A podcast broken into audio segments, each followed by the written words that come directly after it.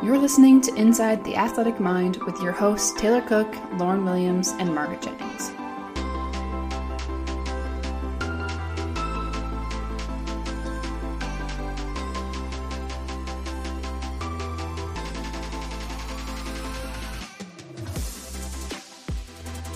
Welcome back to another episode of Inside the Athletic Mind, where we dig deep and shed light on the mental side of sports for female athletes and coaches by having open conversations about mental health, mindset, and performance.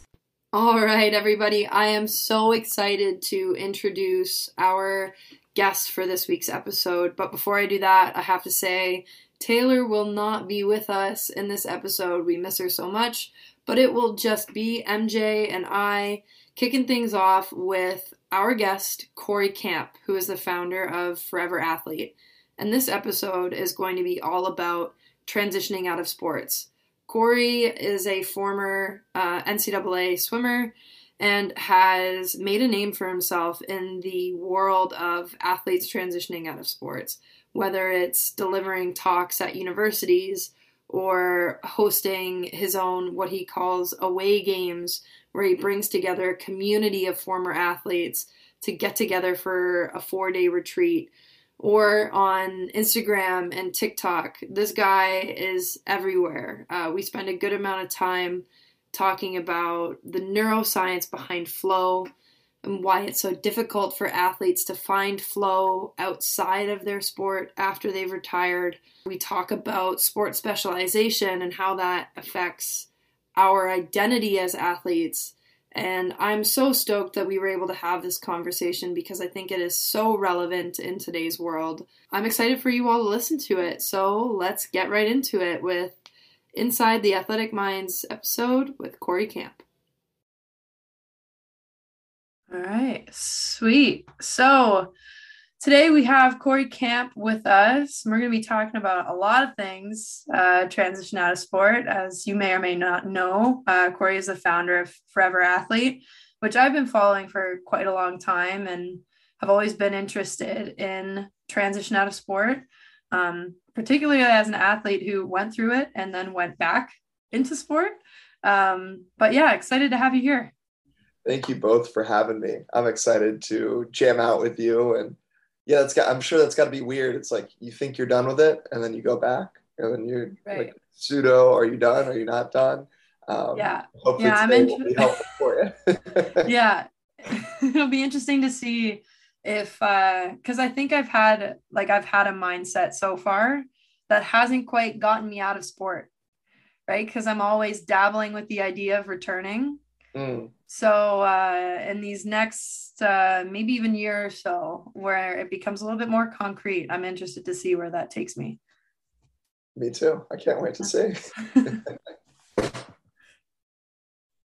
yeah. So I mean, why don't we start there? Because I think it's inevitable that that athletes do come to that point where they transition from being a full time athlete and like the title of our podcast inside the athletic mind there's that belief that like you may leave your sport but that athletic mindset kind of follows you wherever you go but given you do work in, in that particular area that transition we know a lot of athletes that struggle with it we personally struggled with it at some point or another so would love to to hear some of your insight about some things that athletes can do in making that transition to make it a little bit smoother yeah, I think it starts with understanding like what is it about your sport that you really truly enjoy. I don't mean the the, the cliches. I always give at, current athletes a hard time when they're like, "Well, I really enjoy the the time management that it gave me." It's like, well, like it, time management is relative. You have, especially at university or pro level, you have other people managing your time for you. You're not actually doing it.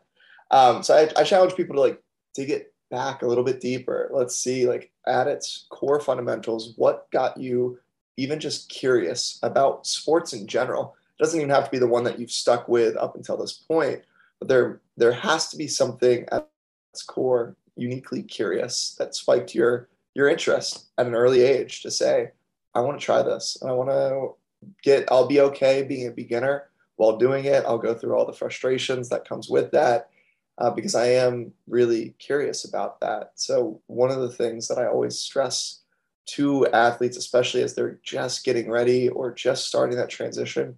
One, you're going to be a beginner. That's just natural. And it's kind of a blow to your ego, especially the higher level that you play at, because, yeah, you could be number one in the world at what you do. And all of a sudden now you have to go through a training like everyone else in your company. And you're like, but I was this hot shot. It's like, get okay with be, being a beginner, leave the ego at the door if you can, or talk to some other people that are going through something similar and just have open conversations around it. And the second thing, I think what really helps, again, get over that frustration is understanding okay, if I'm really curious about what I'm doing, then I'm going to be okay with struggling a little bit. And struggle is vital. Struggle is when we develop any sort of skills. We need that struggle. If stuff came to us so easy all of the time, we wouldn't actually be challenging ourselves and being able to hit that sweet spot that is flow with the, the peak performance state of mind. So we need that struggle piece. It's it's critical in developing skills, and it's easier to go into struggle when we're curious about it. So I would say those are like the two main points that I've seen time and time again help people is let's peel it back, understand what exactly started you in the first place, and what are things that you're curious about. Don't get caught up about finding your purpose six months after you retire. It just, it's not going to happen. Realistically, odds are it's not going to happen. Try new things. Maybe you tried five sports before you found your one that you stuck with. Mm-hmm. You do the same thing with your career, with your job, whatever it is. There's no timeline, there's no pressure. Just stay curious and try as many things as you can. I think that's super interesting, right? I'm keying in on like the three main things that you're talking about, right? Like being a beginner, mm-hmm. letting go of your ego, and turning curiosity on. And for the elite athlete who's transitioning out of sport, you could see how those things are easily at odds with each other because there's a resistance against being a beginner. And the ego essentially keeps you from being curious because you're so afraid to fail at something. So how how do those things interact with maybe different athletes you've worked with or in different yeah. scenarios? I think it, it really depends. It's an individual by individual basis, but if we were to generalize, right, it's the higher the level they played at, the harder that can be. Um, I've worked, I've been fortunate enough to work with people that all the way up to Olympic gold medalists, to NFL players, to your your standard quote unquote D1 athlete uh, transitioning out. The gold medalists have the hardest time switching out because they were number one in the world, quite literally, at what they did. So for them to try something new again, it's, crazy. And what I always tell people that first step looks different for everyone. We want to identify realistically our baseline. Where are we currently at? And then maybe what is an area that we can take one step outside of that comfort zone that we always hear people talking about? What is one step out of it? And maybe it's not publicly facing at first, especially if you're coming, if you have a very large ego and you're used to the crowd cheering your name and getting all this recognition, all these accolades, awesome, fantastic. I'm not saying you need to be like humbled uh, completely. Like there's there's some truth in having that confidence and that swagger from those experiences. They're totally validated. They make you who you are. But try face you're to really have a lot of resistance failing publicly because that's just not in your nature. It's not what you're used to. So finding other areas, safe spaces that you can go try, fail, and maybe that looks different. I mean, for example, I just went skiing for the first time ever. I know both of you guys as Canadians are probably like, that is absolutely bonkers. It took you until 27 years old to ski. No, not even close. My first experience was like last year. Really? Yeah, we had yeah. to sign contracts that you wouldn't ski during the hockey season. well, that makes sense. You were probably you probably picked it up way better, way faster than I did, just because you're used to being on skates. There I would imagine epic falls, epic falls. That was that was my whole experience. I was in Park City, Utah, learning for the first time, um, and it was such a unique experience because I was at a bachelor party and I was able to really learn a ton from these guys that I'd never met before. I was very, very, very grateful for the way that they helped me the entire time. and they can tell I don't want to fail at this. I want to I wanted to be like, let's hop off this lift and just like go. Hop off the lift, fall first one, like first two seconds. And I was like, dang it. All right. Well, I got the first fall out of the way. Now let's let's just have some fun with it. By the end of the day, I was having a, a good time. I was really beat up and bruised, but like it was fun to to ride for 30 seconds without falling in between. Yeah. It's interesting, right? Like I think the ironic yet beautiful thing is that you can learn so much by like revisiting your growth and development as an athlete like you said and i think sometimes when you like a couple decades removed from that starting point you're just so engrossed in being really great in the day-to-day grind and like the dopamine hits of being good at something and being acknowledged for it right mm-hmm. but like we have a perfect example of our ability to start something that we know nothing about, cannot do well at all. And through commitment and practice and consistency, we've been able to master it. So every athlete has this blueprint for exactly what to do. It's like you said, it's the missing link of going back to that point. Like when we first stepped on the ice, like, you know, we were in a local and- rink with like barely anyone around and we expected to fall right and part of being able to accept that that's going to be part of it is what propels you to be able to to hmm. grow and evolve right but it's a great point because a lot of times people struggle to go back there but you have the living experience yeah i think we have a recency bias for better or for worse you know what i mean like if we're so recently accustomed to our life going a certain way we then expect it continue to go that way. And it can be harder to recognize those earlier themes. One of the things that I've done with a lot of people that I work with, and I suggest people, everyone does this, whether you are a forward facing personal brand or just someone who is going about their day to day life and wants to be a little bit better and understand how you're wired, write out your story. Like, literally take two hours out of your day right from like where you started as early as you can remember to today and then read back through it and look at what themes exist over and over and over again and what's that that has done wonders for me personally and for the people that i work with because there will be times where now as an entrepreneur there's so many unknowns so many risks that i'm taking on a day-to-day basis just gambling. But I have the confidence to take certain risks that other people would dare to take because I look back at my story and my themes and be like, oh, well, I survived an unknown heart condition for two years of my life where I'd black out at practice. Okay, cool. Like I would go into practice every day, not knowing if this was going to be the last practice that I would swim in or like what was going to happen to my career. I'm just going to go and do it and would black out occasionally and come back and do it again the next day. And uh, everything worked out.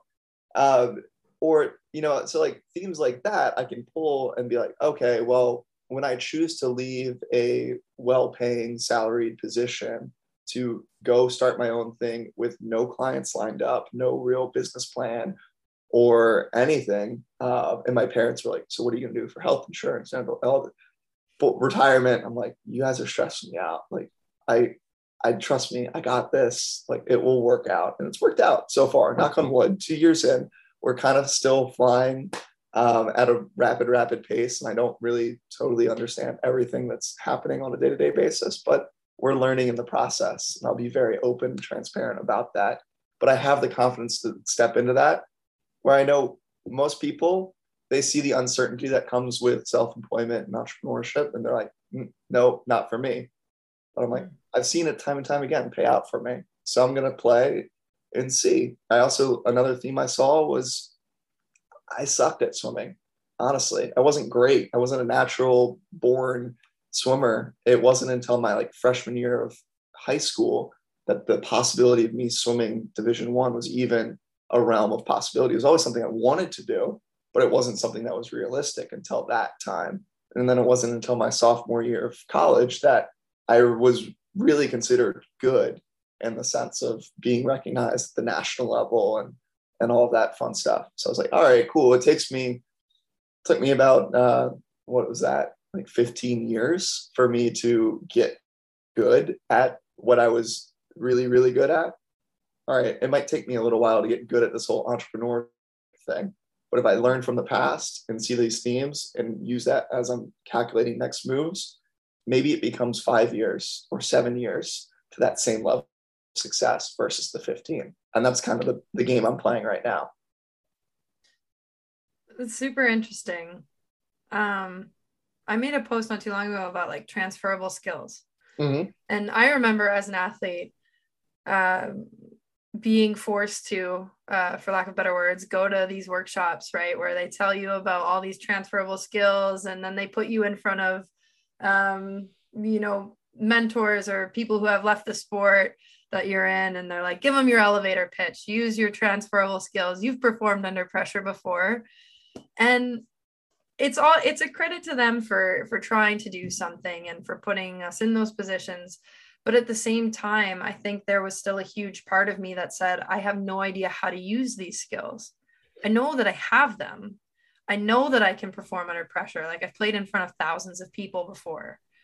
But it's it's the same thing where you get into these new situations.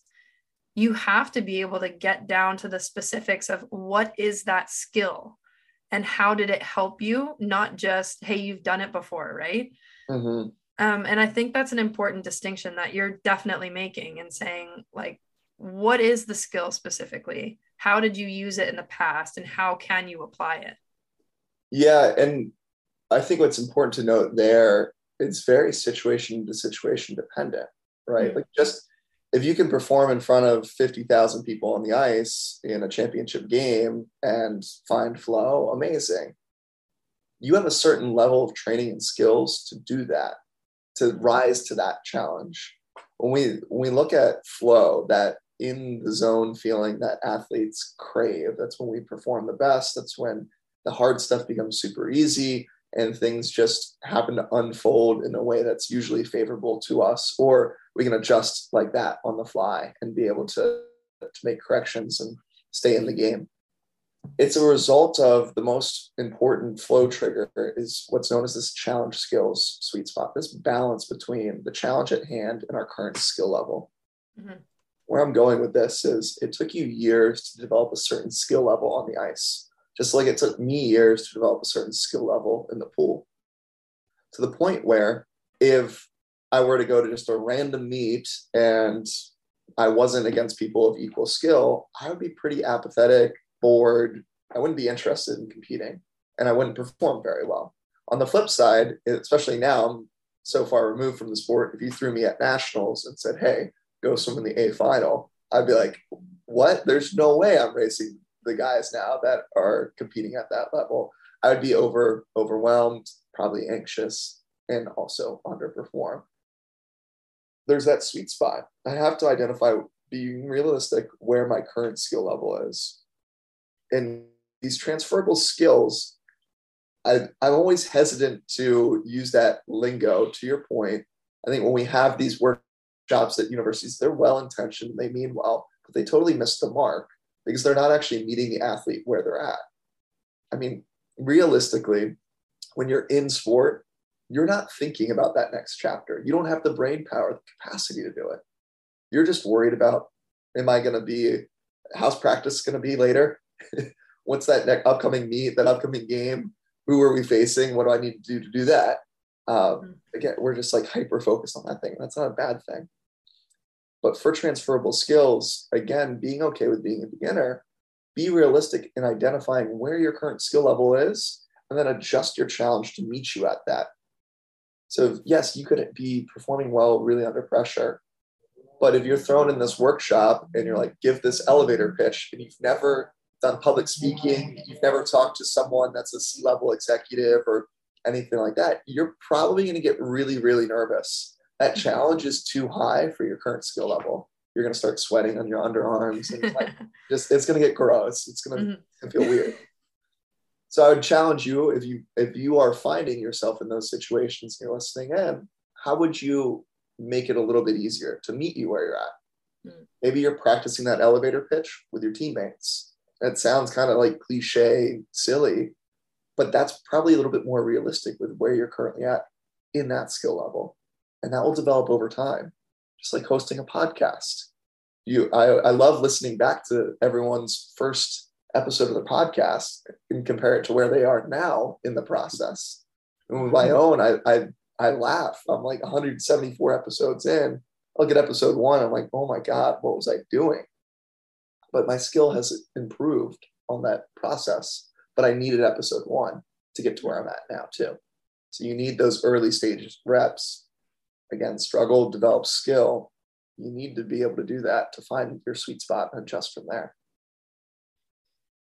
It makes me think, right? Like because you're right. When you think of transferable skills, my mind, rightly or wrongly, when I hear skills, I think there's like an element of specificity to it, right? Like a skill is like specific to where you're using it.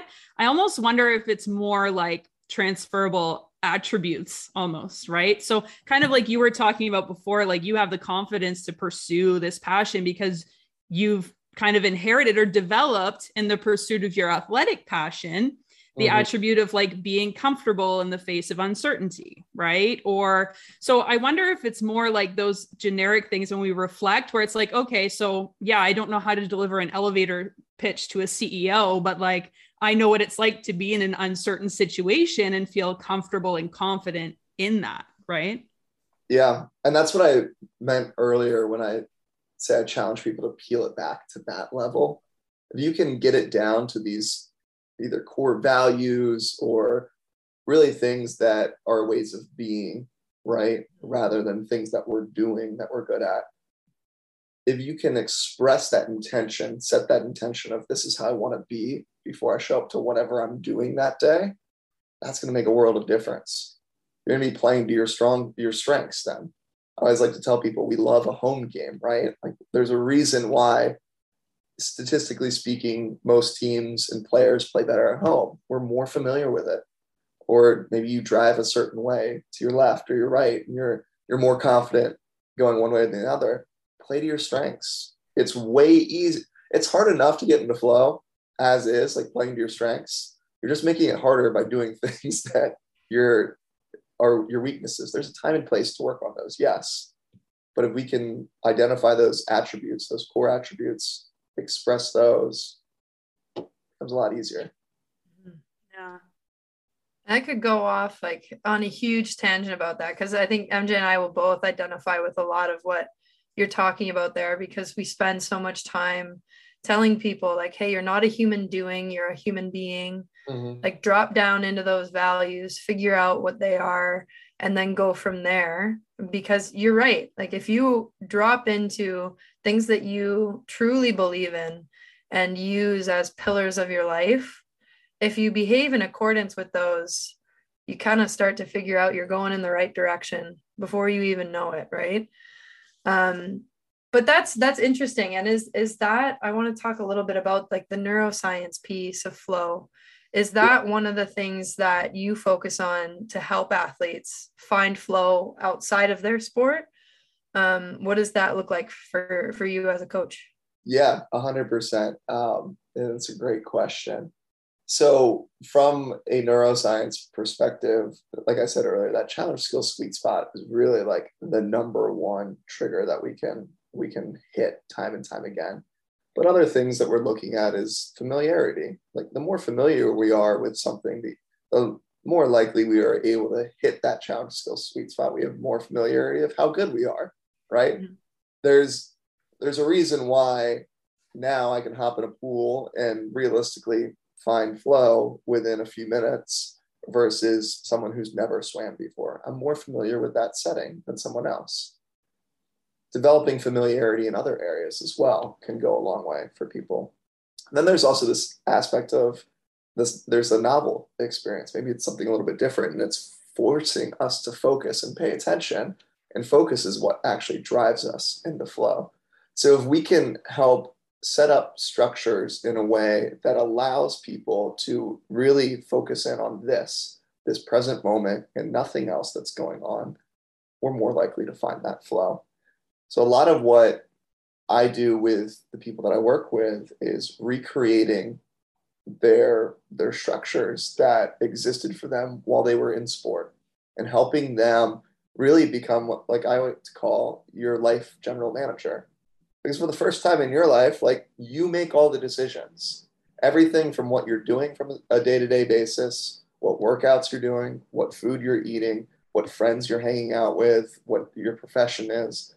All of those decisions for realistically like the first time fall on you. And it can be very, very overwhelming.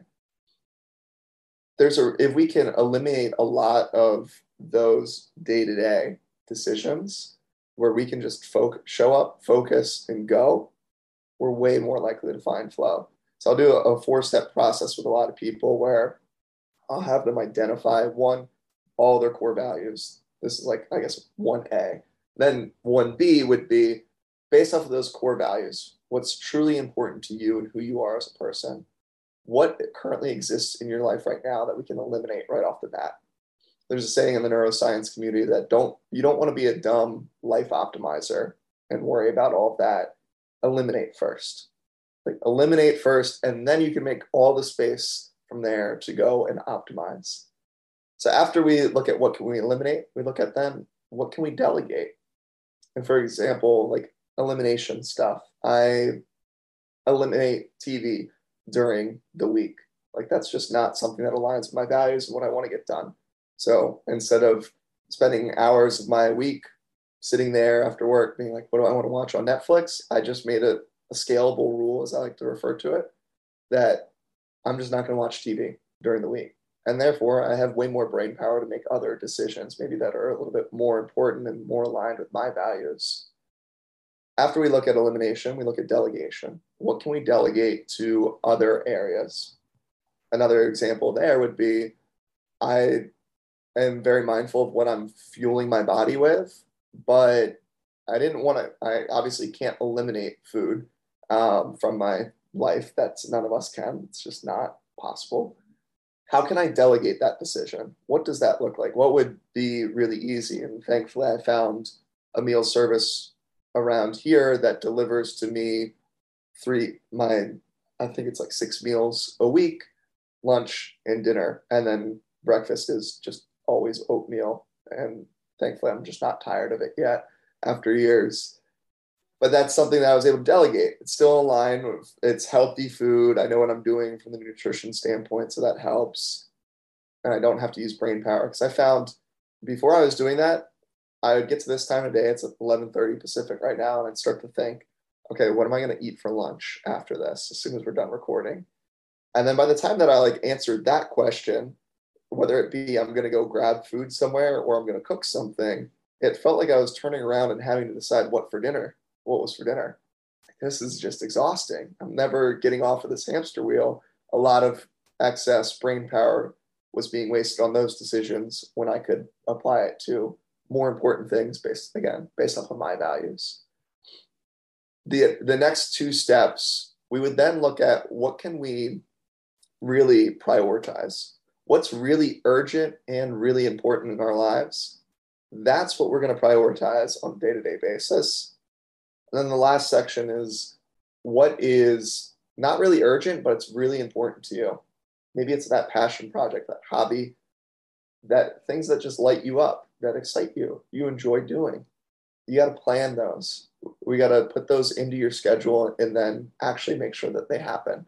So really that's from a neuroscience standpoint, I know it was a long-winded answer, but that's that process that I'm I take people through to then really start to optimize their life in a way that is conducive for more flow. Again, they don't have to think unnecessarily on these decisions. They're making sure that they're still hitting things that are in alignment with their core values that excite them. And that's going to continue. The more flow we get, the more flow we get. So if we can prioritize, you like surfing, fantastic. We can prior, prioritize into your schedule two days a week where you're going to get some surfing in. Amazing. It's actually going to carry over to your work week. And like when you sit down, you're going to be way more locked in because you've you've scratched that itch. You've been fulfilled there. That's a great point. It's it's that priority matrix, right? And like working with so I've coached the national level, university level. So being on both sides of it, I think being able to take control of your schedule is so important. And like we talk about it a lot too. One of the challenges, like you said, and I guess blessings at the time, is that everything is kind of assigned or determined for you when you're an athlete, right? You're kind of handed a schedule like this is when your classes are, this is when workouts are, this is when your meals are. So it's that external monitoring of your performance and also the external validation of your performance so a lot of times one of the biggest challenges is that that supportive external environment like as soon as you leave campus it's gone right and i think people are like okay like what do i do?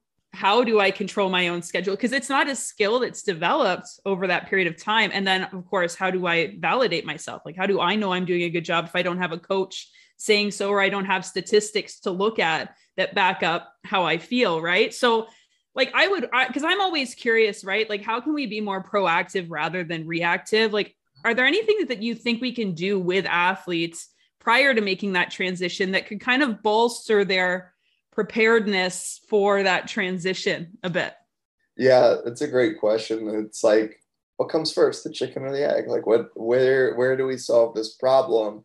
And I joke with a lot of other people in uh, the former athlete space that I think one is super cool that like for a while when I first got this idea a few years ago to do and build Forever Athlete, I was like, I'm the only one doing this. This would be great. And then I realized how overwhelming it is and how many athletes actually exist and like are retiring every single year. I was like, whoa, thank God I'm not alone in this process because I couldn't serve everyone even if I wanted to.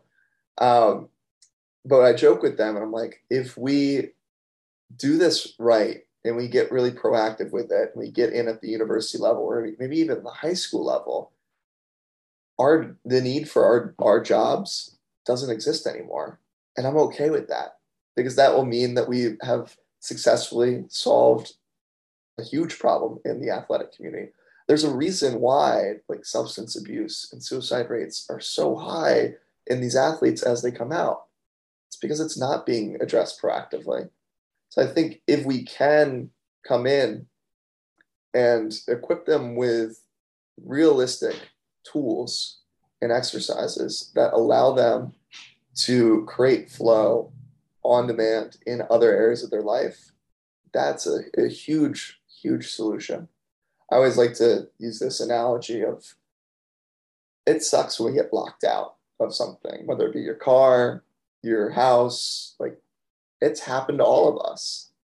What happens from a neurological standpoint for so many athletes when they lose that one thing, they found flow, oftentimes their sport, they get locked out of flow altogether. They get locked out of that feeling of being themselves. It's because how many of us, like I would say, I felt the most like me when I swam.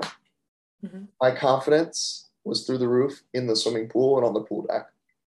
But throw me in front of a public speaking role in front of a room of people, and I'd be like, nope, no way. That's I'm not confident here. Only on the pool deck. I'll trash talk with the best of them on the pool deck, but not not on campus, wherever else that might be. So when I lost that, it was like I lost the keys to be me. It's like, how do I unlock how do I unlock this again? How do I how do I find myself?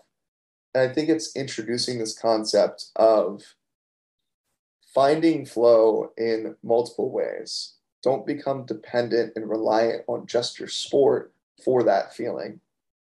And it actually developing this holistic identity as a current athlete, why they should care, why athletes should actually care about that. Again, the more flow you get, the more flow you get, you'll be a better athlete because of it. Mm-hmm. It's like this positive feedback loop that you're you're able to introduce, and you're not weighting so much of your value, your identity, and your worth on that one thing. So if you have that bad game, you're able to, you know, sit with it. You, it's okay to be upset. It's okay to be frustrated. It's okay to be angry with your performance. That's part of, if anything, that's a good thing. You care about what you're doing, but you need to be able to let that emotion roll through you and not let that be like the defining moment of like, oh my gosh, you're terrible. I talked about earlier, like the recency bias. When my swimming career ended, my last race ever was slower than I was my junior year of high school.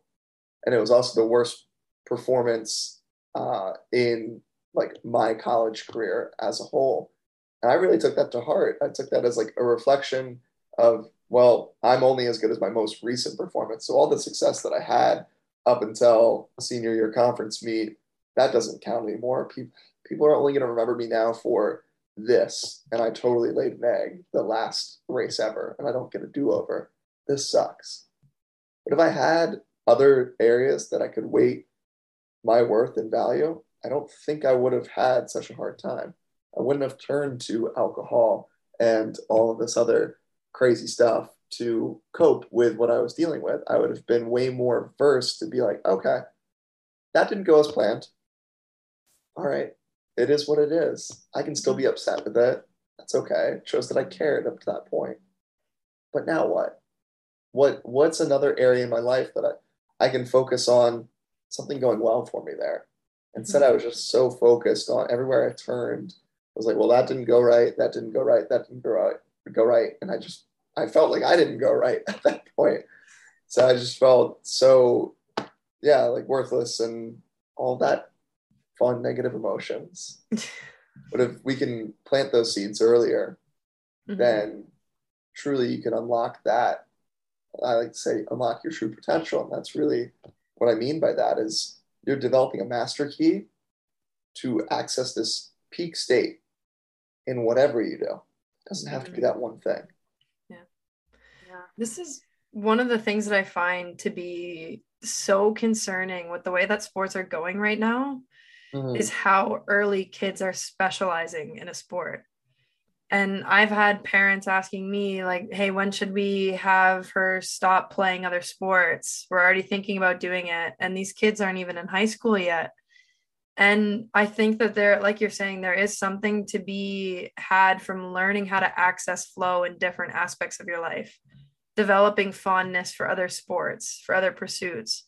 Um, and I'm sure all of us played a different sport than the one that we specialized in when we were younger but I I am truly concerned by all of the kids that are specializing so early because what else are you supposed to latch on to identify with? Like you're being pushed in that direction to identify solely with this one thing and it does come to an end for everybody.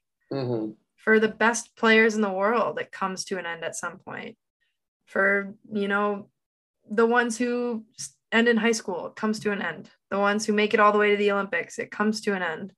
And we all end up facing this um, reality, whether or not you planned the ending or not, of, okay, what do I do now? What's next? And because we're all such high achievers and high performers in what we do, so hungry to find the answer to that thing. But if you don't even have like that first starting block, that first step, it's so much harder to begin that journey. Mm-hmm. It's nuts. I don't know if you guys have noticed that, but it's something that I've heard from multiple people now. And I'm like, no, let them play as many sports as possible. Yeah. Yeah. Well, it's, Go ahead, MJ. I, I was just going to say, it's like, I always think of the word passion. Like when I was in university, I was just obsessed with this word passion for whatever reason. Like I was going to get it tattooed and all this stuff but i've i've recently read like the book the passion paradox right? And, and understanding that like that word which i think a lot of athletes like hold pretty dearly like it's rooted in the, the idea of like suffering right? Like there is this element of like if you're passionate about something like it's going to be tough it's going to be challenging. But in the pursuit of the passion like you said i think it's so important that you have balance. Like here's an excerpt from the passion paradox Passions transform our physical and psychological selves. We become accustomed to the dopamine that practicing our passion produces. And when we're no longer receiving it, that leaves a void. This void can be a recipe for substance abuse, gambling, or other sorts of regrettable activities. This can even be the point at which the fine line between passion and drug addiction that we discussed finally gets crossed. And I think the challenge is it's it's not that you're leaving your passion for an addiction. It's more like you're you're just transitioning from one addiction to another. If it is all you do and all you're committed to you don't understand what balance is when you're in sport. You're certainly not going to be able to understand what it is outside of it. You're just going to search for something else that can be your sole source of that dopamine or that quick hit that so it's really like kind of shaping how do you interact with sport and just in terms of a sustainable way because if you can't do it there and you see it with professional athletes or university graduating athletes it's they're taking the same approach but it's towards something that's not getting you that external validation or recognition. And sometimes they don't understand why such a massive trans- transformation is happening. Yeah i think too there to that point one of my favorite my favorite unknown i won't, I won't even say unknown. It's glor- it's been glorified. Workaholism is like the mm. biggest mm. addiction of them yes. all yet we oftentimes in society say like well actually that's a healthy one. It's like well right. is it? I don't, I don't know. like yeah. to, to lauren's point earlier of like i think early specialization is just an early stage of developing this workaholism trait in your in your child. If you're just saying hey uh, forget everything else that you like as well. Um, there's a chance for you to get some some money here in maybe a scholarship or maybe you're going to play professional. We could be set. So we're going to just we're going to specialize you here. And look at what that does as far as like burnout rates in kids. Like i unfortunately know so many people that i grew up swimming with. They were like number one in the nation at 12 years old. They quit swimming by 16 or 17 years old. I was like, how? Like, why? They were number one in the nation. It's like they gave up everything to do just that one thing. I think if we can, I don't know why we don't encourage hobbies and encourage hobbies just for the sake of having hobbies. You don't need to have a hobby that you then need to turn into a side hustle that then becomes your main business you can leave your job, whatever. Do things just for the sake of doing them. Like there's nothing wrong with that. If it excites you, if you like to play guitar, like play guitar. You don't even need to make videos and post about it. Just play guitar. If you like to do pottery, make some pots. Like do whatever excites you for you. I think what I when I hear that word passion, I always look at passion as that precursor for purpose and the way that it turns into purpose is through curiosity and what i really like to look at it i, I say curiosity is that spice of life it makes everything a little bit sweeter it makes everything a, lot, a little bit better once we pursue enough curiosities we're bound to stumble upon some sort of passion and yes when we're really passionate about it we can be a little bit sadistic and you know go through more pain than other people might towards whatever it may be. You see it in sports all the time. But never lose that curiosity. Even when you found your purpose, you have to continue to stay curious and scratch that itch. And maybe it's within that same realm or environment, maybe it's another environment, but that's going to be what leads to sustainable optimal performance rather than this we're so obsessed in this high performance culture of peak performance, like getting to the peak that one time, that flash in the pan, and then we're not worried about anything else after that. I don't know why. I would rather live my life up here rather than having this huge up and then come crashing down and mm-hmm. being like, okay, I'm never going to get that dopamine that I got from that up. What what's next? It's it's an interesting um, predicament that we're all in, right? Because we're told and we're we're taught to go after it because that's the yeah. societally right thing to do. Right? If you're not working your tail off, if you're not overworking yourself, you're not doing enough. Um, but I think learning how to reprogram that and and address the deficits that we're coming from where we truly believe that we're not good enough where we truly question if we deserve love and all of those kind of things we can learn how to reprogram that and and like you mentioned you know like drop into our values and find the things that we believe are important and and move forward with that kind of perspective helps put us in the right direction um, but i'm i'm super interested in, and would love to hear more about what you're doing with forever athlete and i'm following along a little bit with these things that you call away games which yeah. i think are, are yeah. brilliant would love Thank to hear you. some more about that um yeah, I appreciate it. That that idea came from just honestly having so many conversations with different athletes, being like, "Where did sport take you? I took you to all these really, really cool places all across the world. But when you really look at it, did you ever really go to those places? Like, I look at mm. the places that swimming took me Seattle, Atlanta, you know, Greensboro, all these cool places where nationals happened to be, and it was a great time. But I never left the pool or the hotel. Maybe like one time I was able to convince my coach. This is my favorite nationals by far because I convinced my coach to let me go to the SEC championship game instead of one of the sessions at the meet. I was just like, it's my senior year, kind of over this thing. I'm not swimming in this session. Why am I gonna? Why do I have to go like sit in the hot pool and watch other people swim? I want to go watch this football game. He was like, all right, cool. I'll drop you off, scalp some tickets, and like just Uber back to the hotel. I was like, wow, what college coach allows you to do that? It was an awesome experience. But I took that idea and I was like, you know, how many other athletes out there have been to these places and are craving a couple different things? They want to actually be immersed in the culture when they travel. I don't know about you all, but I love to travel like a local. I don't want to go someplace and do all the touristy things. I want to go and feel like I'm acclimated into the local scene. So I was like, with that knowledge in mind, what can I do with that? Well, I can identify some small businesses in the areas that I want to set these away games up. It'll be a four day retreat. We'll partner with these small businesses, be able to highlight the good that they're doing in the community. And really, my main goal with Forever Athlete is to help people feel a little bit less alone, help people feel like they are actually truly understood, they're seen, and they recognize their value. And through that, they can go and pay it forward.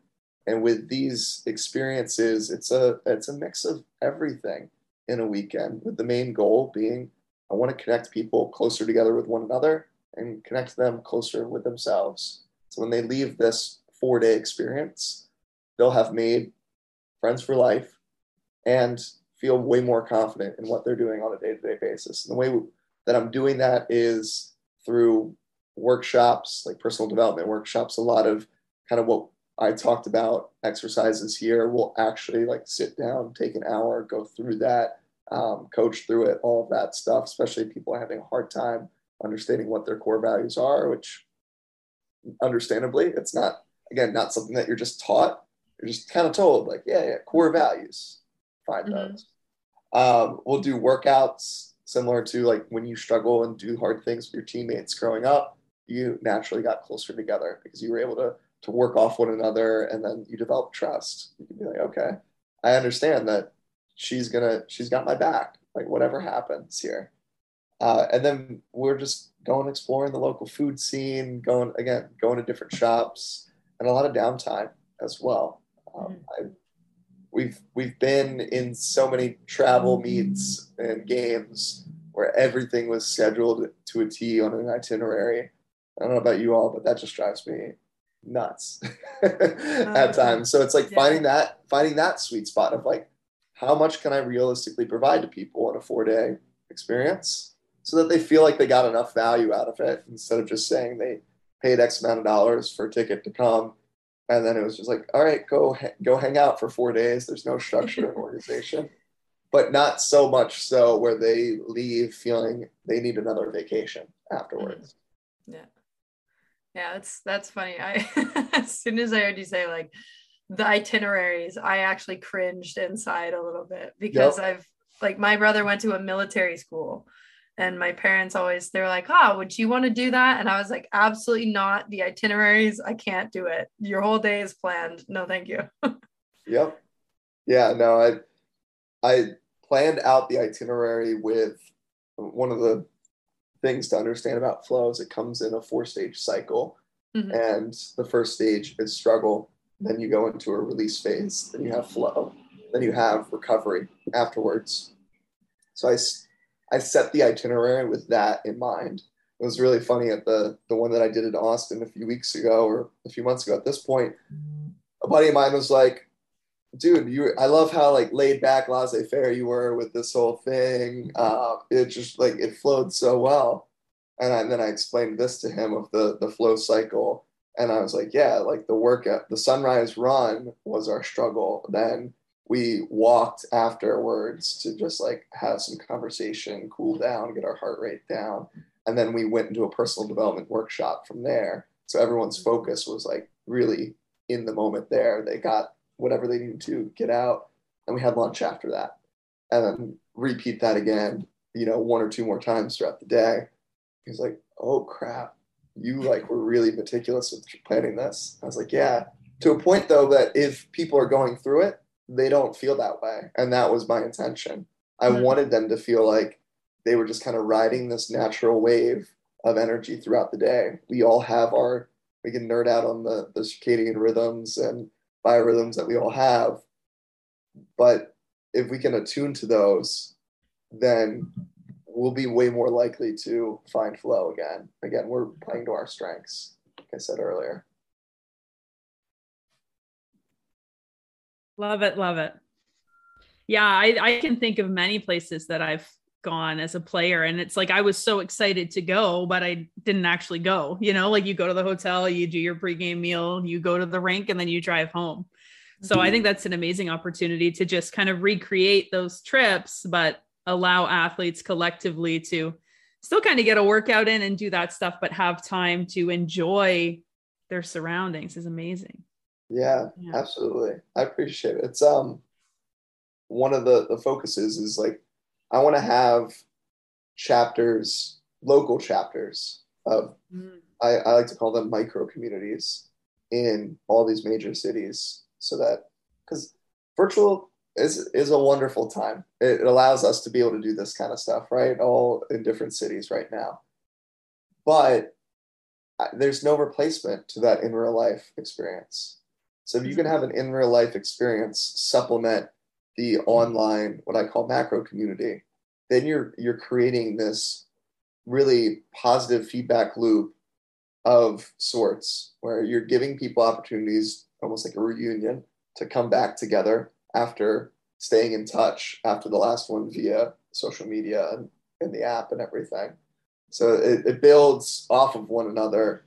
And I'm I'm in the game of let's create again sustained prolonged connection how many times do you meet someone at an event you have a great connection and you just life happens. You never see or hear from them again. Mm-hmm. is it because it's not easy to stay in touch? You guys got busy? What what is it? If i can eliminate all the excuses of it's not easy to stay in touch with them i've done my job. So, um, to kind of wrap up here, um, if somebody maybe who's listening or um, you know is tuning in for the first time and they're maybe thinking about transitioning out of sport, um, maybe they're not there yet, or maybe they've just done it. What is a big piece of advice that you can can give them that maybe gives them that confidence going into the process? Or yeah, I think like I said earlier, with writing out that story up until this point, mm.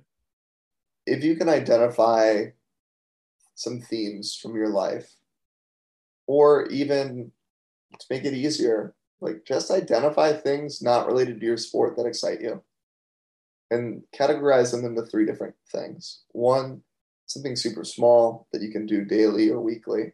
Mm-hmm. Two, something maybe a little bit bigger. It's going to take a little bit more planning maybe you really like to get out and explore and go hiking. So finding a new hiking trail obviously isn't realistic to do every single day. Once a week might be a stretch, depending on your schedule and what season of life you're in. That's okay, but definitely once a month. That's that's definitely realistic. And then the last thing would be something that things that excite you that are big. Again, if travel's your example, maybe you're going to a new state or a new country, planning a three day trip, something of that sorts that would be something that you're doing maybe once a quarter or once a year. And then get proactive. Put those things into your calendar. Set, I like to say, just take yourself on dates. Like put those dates into your calendar and honor them. Show up for yourself. Mm-hmm. Because if you can do that now, you'll have a way easier time doing that down the road as well. I know it's it sounds overwhelming, especially if you're still in sport. You're like, well, okay, but it's not practice. It's not film, it's not whatever, it's not going to help me. I promise you, it will help you. Mm-hmm. It will make that next chapter a little bit easier too. I love that. Yeah, and I'm I've never thought about it this way before, but as I think back on it now, like one of the first things I did when I was done playing hockey in college was finding a new way to move my body. Mm-hmm. And like when I was an athlete, the idea of doing hot yoga like made me cringe. I was like, oh come on, I can't. I uh, no. And it was what I went and did because I was like, okay, why do I have so much resistance against this? I've heard great things.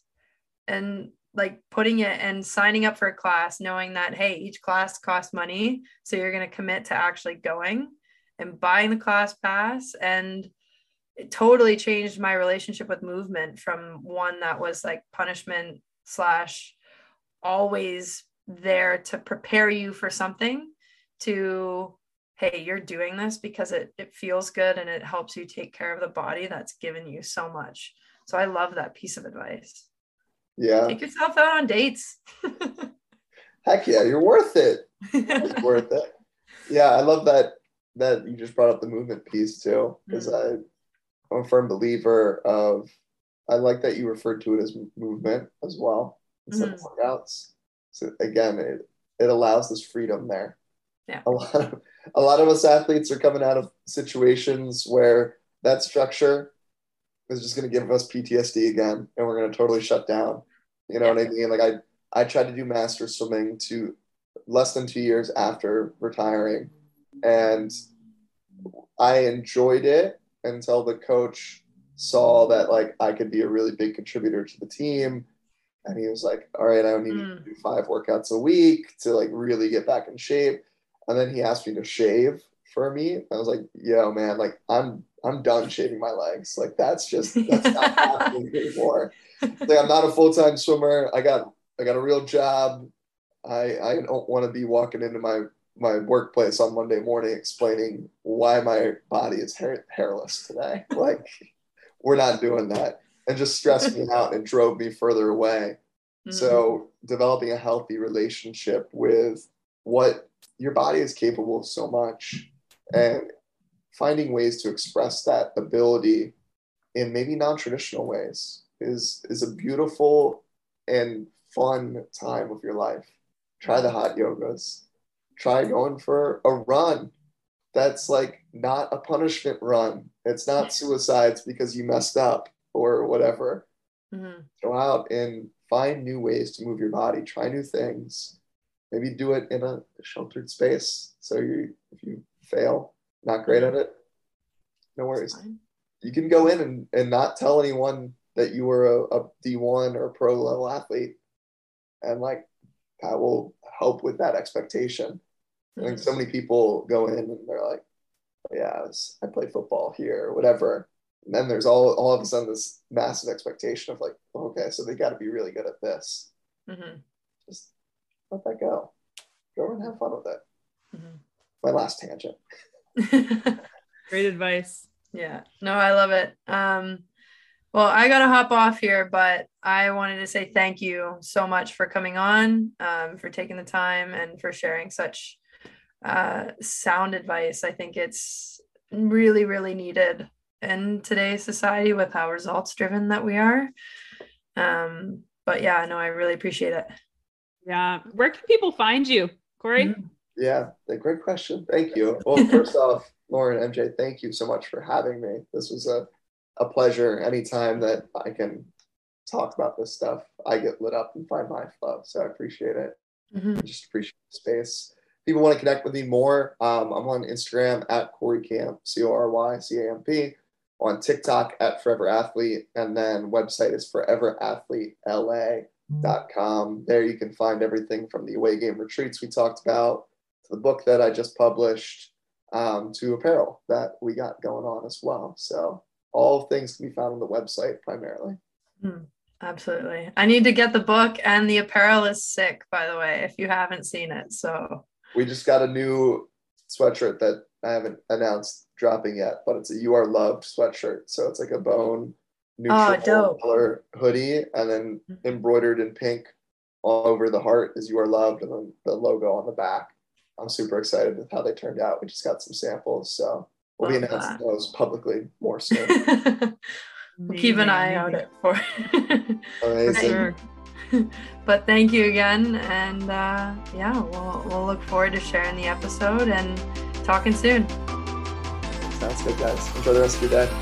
Thank you. You too. Thanks.